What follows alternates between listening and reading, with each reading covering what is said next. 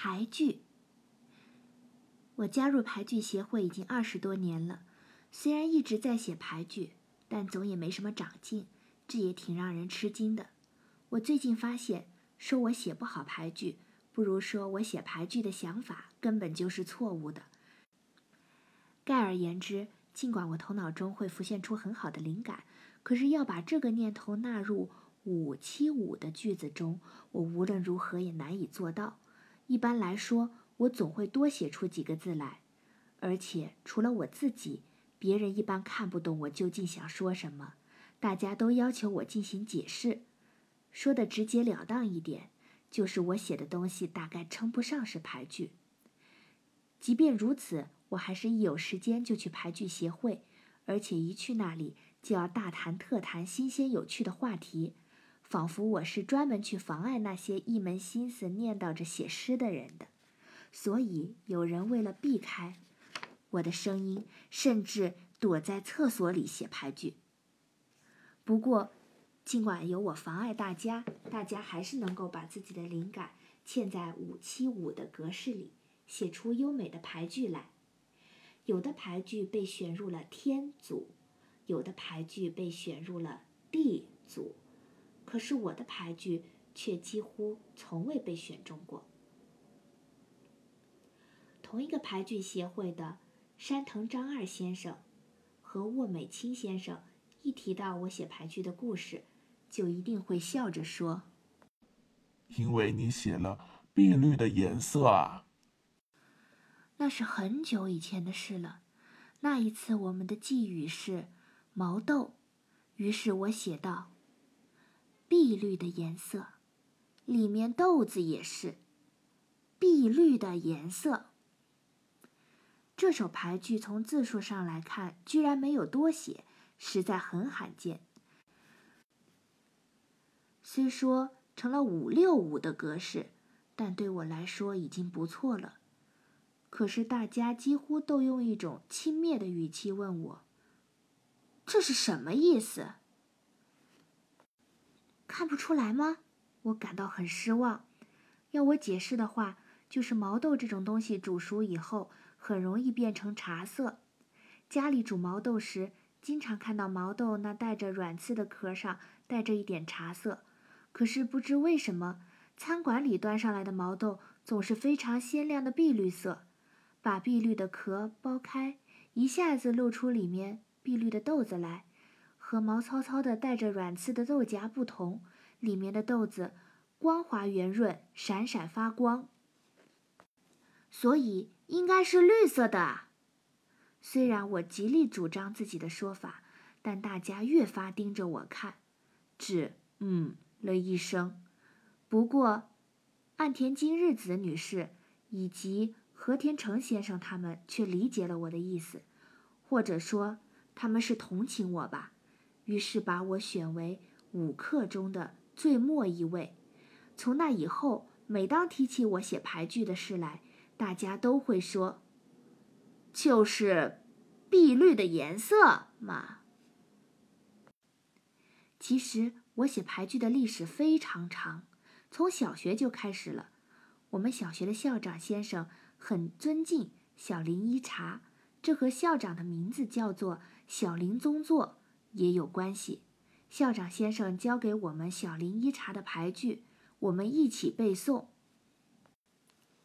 瘦瘦的青蛙，一茶不要认输啊！一茶在这里，不要打了吧！苍蝇也长着手啊，也长着脚啊。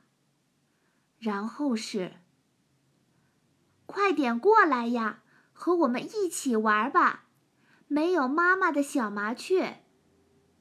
校长先生为这首牌剧谱上了曲子，我们一起唱。歌声深深地渗入了我们心里，小麻雀的样子令人哀怜。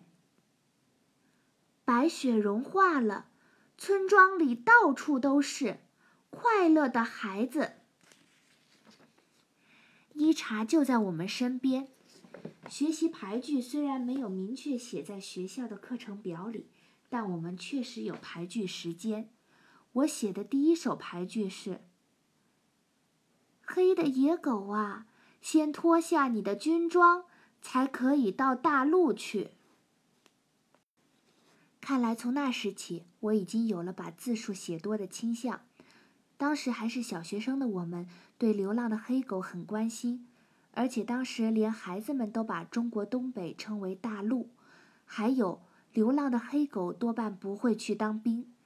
从这首牌句里，不是可以看出很多意思吗？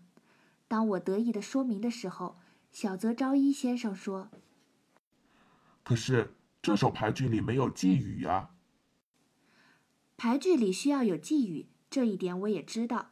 于是我说：“黑和野，难道不是寄语吗？”听我这么一说，大家都露出一脸“你已经不可救药”的表情。我又说：“如果黑和野不算寄语，那么猫总是寄语了吧？”小泽先生说：“哎，猫？莫非你以为黑和野？”指的是猫啊？难道不是吗？我一直以为黑和野指的是猫啊。听我这么一说，山藤先生以观察力敏锐的画家的口吻说：“黑和野指的是狗。”诸如此类的故事还有不少。总之，我以这副样子写牌句。所以，虽然写了二十年，还是没有什么长进。再加上我总是想起小林一茶的那首牌句：“小小的麻雀，快一点离开那里吧，马儿就要过来了。”我掰着手指数一数字数，心想：连小林一茶都会写成五八七的格式吗？便心安理得了。这样我当然不可能进步。最近，我写的牌句字数更多了，比如寄语是蒸汽的一首牌句吧。坐在火车上，手指在车窗玻璃上绘画，可爱的孩子。在牌句协会里，我们不在牌句上写作者的名字，而是由一位擅长毛笔字的姑娘把各首牌句誊写起来。摆在一起，大家从里面选出自己喜欢的句子，当然自己的作品除外。可是这种情况下，由于只有我才会写成五十五的格式，一看就知道这是我写的。山藤先生照顾我的面子，说这首牌句里面有绘画的字样，选了我这首。在以蚊子为寄语的时候，我写道。蚊子的声音，还有突然被吵醒的男子，找茬继续吵架。写出这种句子的人，实在是让大家无可奈何。当我一边掰着手指头数，一边写牌句的时候，富士真奈美女士对我说：“哎，你试着写写短歌怎么样？”中山千夏子也说。就是啊，他们写的牌句好的让人嫉妒。那是在沙拉纪念日出现之前很早的事了。我当时还写过这么一首：疏散的孩子，向着开往东京去的火车，挥着生冻疮的小手。虽说永六辅先生看了这首牌句，说看懂了，可是自信如我。也觉得这句实在太长了，解释起来需要五分钟才能说完的话，却要压缩在五七五这么几个字里，实在太难了。我现在已经放弃一半了。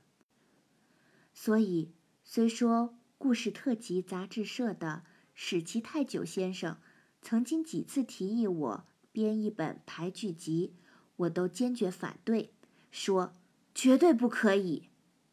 史七先生是排剧协会的主持人，负责联络和决定场所，分发诗笺和毛笔，请一些擅长书法的女士来写字等。编辑排剧集的事，因为我的反对而一拖再拖。我写排剧时的别号是楼兰。我很喜欢画家劳伦瑟，所以想用劳伦做别号。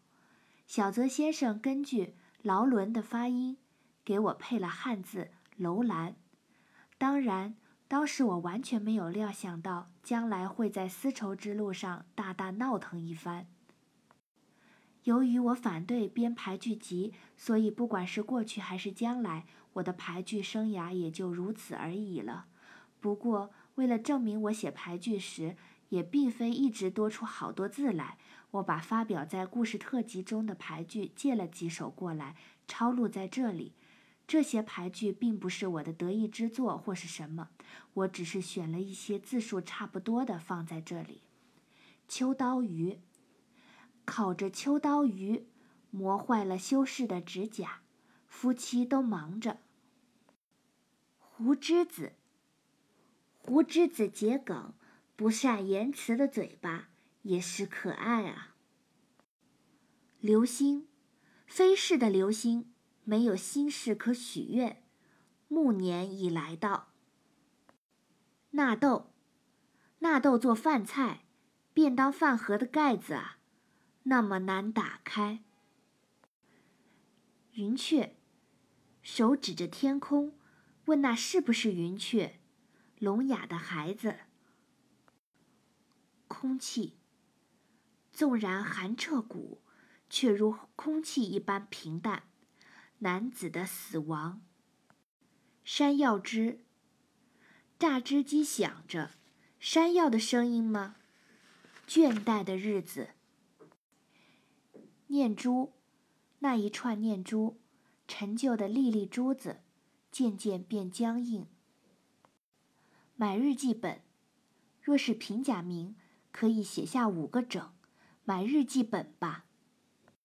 第一个电话，第一个电话，电话那端的纽约时间，竟还是昨天。压岁钱，我的压岁钱，叔叔已不在。再没有人给我。鲍鱼，嚼着鲍鱼的英俊男子的太阳穴，摸一摸看吧。